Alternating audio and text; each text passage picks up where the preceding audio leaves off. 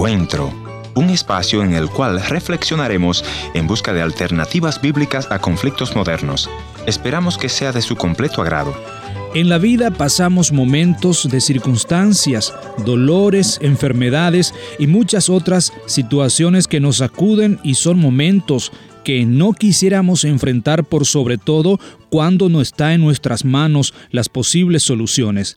¿Qué hacer ante esos momentos cuando el dolor y otras adversidades golpean la puerta de nuestra casa y muchas veces entran sin permiso y se instalan en medio de nuestra familia? Por más que lo estamos sirviendo a Dios o estamos deseando hacer lo mejor en la vida, los golpes se vuelven cada vez más fuertes. Por favor, no cambies del dial, porque hoy estaremos escuchando la historia de un amigo que le tocó vivir estos momentos que mencionábamos y cómo enfrentó y sobrevivió él y su familia las penurias en su hogar. Yo quiero ver a todos los hermanos con la mano arriba y haciendo el coro que dice... Levanta la mano si tú quieres sentir, levanta la mano. Bienvenidos al encuentro de hoy. Soy su amigo Heriberto Ayala y hoy estaré compartiendo con ustedes en la ausencia de nuestro director, el pastor Ernesto Pinto. Bueno, le presento a nuestro invitado de hoy, el pastor Ederson Hain de Paraguay, la bendita tierra desde también yo he venido. Pastor Ederson, bienvenido al encuentro de hoy y por favor preséntenos a su familia. Sí, mi nombre es Ederson, mi esposa se llama Elga. Tenemos tres hijos, Rebeca, luego tenemos mellizos, Taís y Tobías, y ahora mi esposa está embarazada, nuestro cuarto hijo. Rebeca tiene diez años, Tobías y Taís tienen siete, y el embarazo de mi esposa.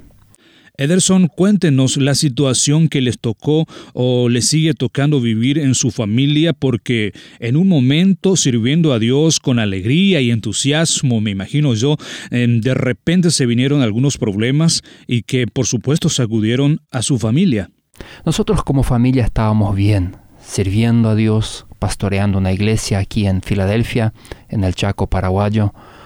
Con mi esposa amamos a las personas, acompañar, aconsejar, poder amar incondicionalmente, compartir el mensaje de Jesucristo, el mensaje de esperanza, marcar la diferencia en la vida de las personas. Dios nos ha llamado a eso.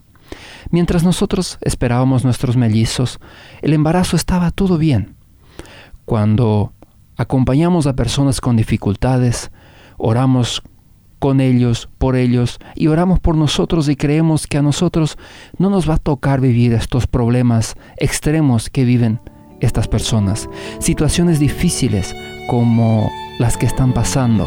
Lamentablemente, en nuestro caso, no fue así.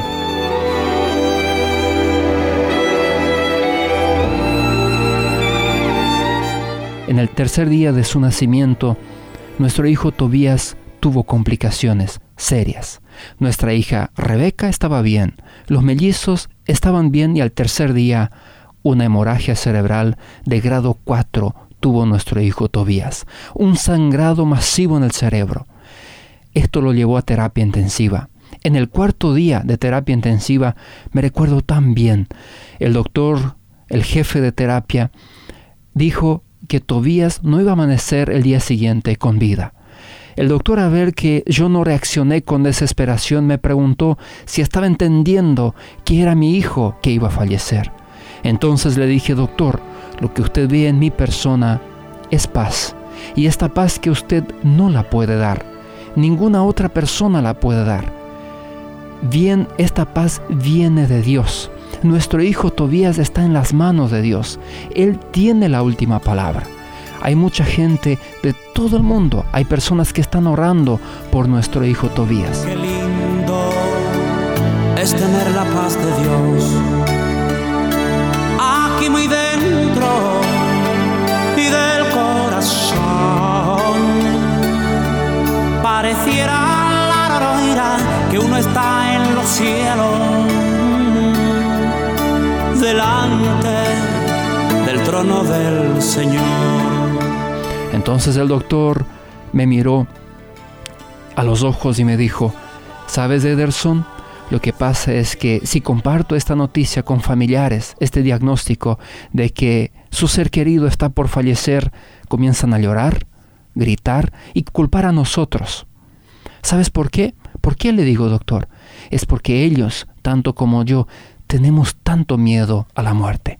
Fue ahí donde yo reaccioné en una forma positiva, aprovechando la oportunidad que yo estaba percibiendo, que Dios estaba dando, de compartir el mensaje de esperanza con este doctor. Compartí de que el miedo que estaba teniendo era porque tenía miedo a la muerte, era porque no sabía dónde iba a irse después de la muerte. Y le presenté el plan de salvación. El doctor, con lágrimas en los ojos, escuchó atentamente cada palabra que yo decía. Al día siguiente, a la mañana, para mi sorpresa, él vino y dijo: Ederson, anoche he orado por Tobías.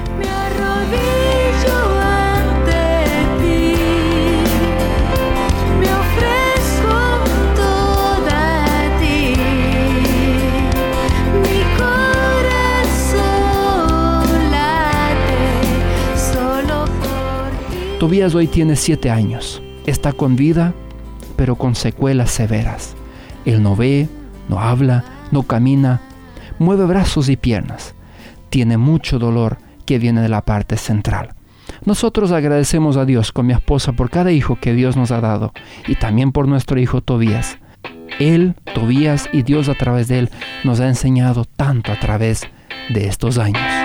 Hay tantas cosas que tratan de desviarte hoy del camino de la salvación. Viene el desánimo, la prueba, el dolor, y dices cansado estoy. Aprovechando esta pausa, me gustaría invitarles a que nos visiten en la página de internet en doble u doble u doble u punto encuentro punto c a.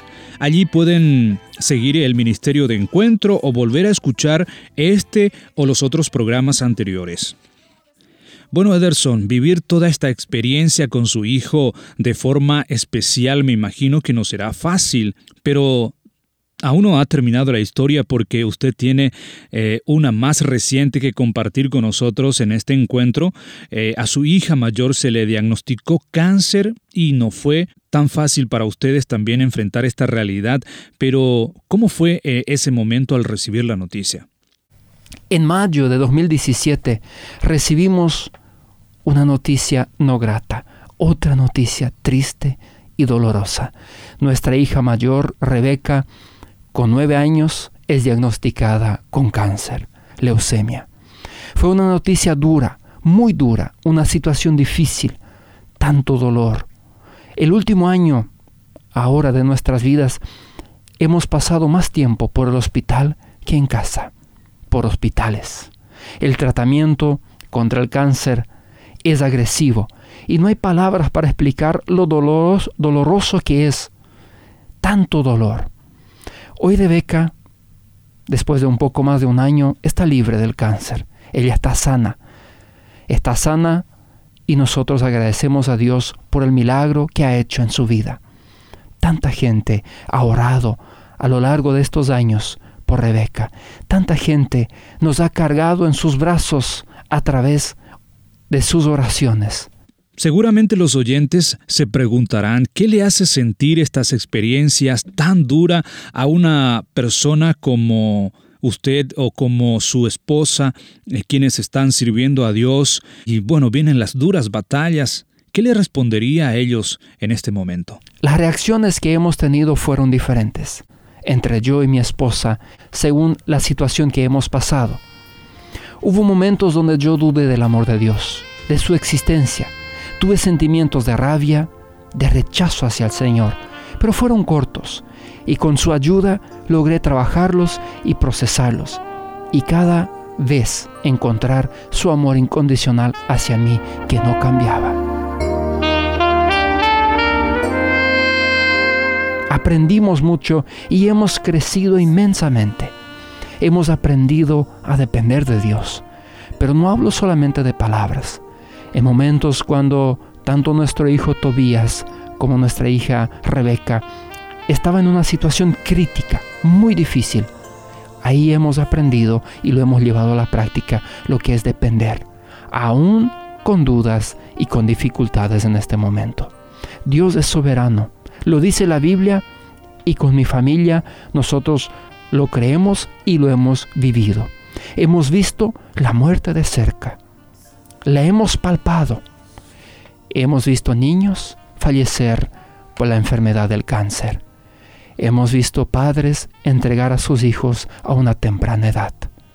Hemos compartido del amor de Dios con estas personas por los pasillos de los hospitales, orando por estos chicos, abrazando a los padres y llorando juntos. Dios ha usado a personas de todo el mundo para orar por nosotros, y por eso estamos agradecidos a Dios. Personas que no conocemos, hemos encontrado y recibido el eco de que estaban orando por nosotros y fueron tocados por nuestra historia.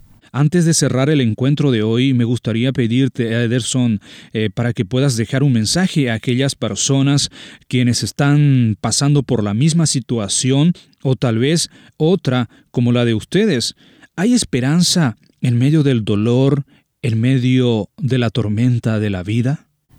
Usted que me está escuchando, aún en los momentos de lágrimas, de dudas, de preguntas sin respuestas, te digo por experiencia propia, de un paso de confianza. Confía en Dios. Él está ahí, aunque no lo sientas.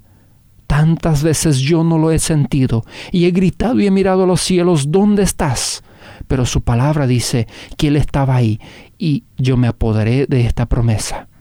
Usted no tiene que caminar solo o sola, ni cargar esta carga solo. Permite que Jesús te ayude, que Él lleve por ti. Que Él te lleve en sus brazos, que te lleve a su presencia. Dios te ama y siempre te va a amar. Él nunca desistirá de ti. Entrégale tu vida y la de los tuyos a Él. Confía en Dios. Pase lo que pase, nunca te rindas. Recuerda, nunca te rindas. No pierdas tu salvación por circunstancias de la vida y aún por más dolorosas que puedan ser. Aún si tus sentimientos no te acompañan, lo que dice la Biblia es verdad y ella no te va a defraudar. No desistas. Dios te ama y yo desde aquí también te amo y te bendigo en el nombre de Jesús. Te dejo un texto bíblico que a nosotros nos ha ayudado mucho en este tiempo y en nuestra vida de casados y de familia. Isaías cuarenta y tres dos. Cuando pases por las aguas, yo estaré contigo. Y si por los ríos, no te anegarán. Cuando pases por el fuego, no te quemarás, ni la llama arderá en ti. Que Dios te bendiga. Mi hogar desea tu presencia. Solo tú eres digno de reverencia. Mas mi casa y yo serviremos al Señor. Es así, mis amigas, mis amigos. Muchas veces nos encontramos con estas aflicciones, pero quisiéramos animarles a llevar en cuenta las palabras de nuestro Salvador Jesucristo que se encuentra en Juan capítulo dieciséis, versículo treinta y tres. En el mundo tendréis aflicción, pero confiad, yo he vencido al mundo. Que Dios te bendiga y hasta el próximo encuentro. En santidad viviremos. Y solo a ti nos postraremos, mas mi casa y yo serviremos. Gracias por haber sido parte del encuentro de hoy. Le voy a agradecer que me escriba a info arroba encuentro punto c a. También puede visitarme a nuestra página en el doble u doble u doble u punto encuentro punto c a. Será hasta nuestro próximo encuentro. Soy tu amigo Ernesto Pinto, recordándote que Dios te ama y yo también.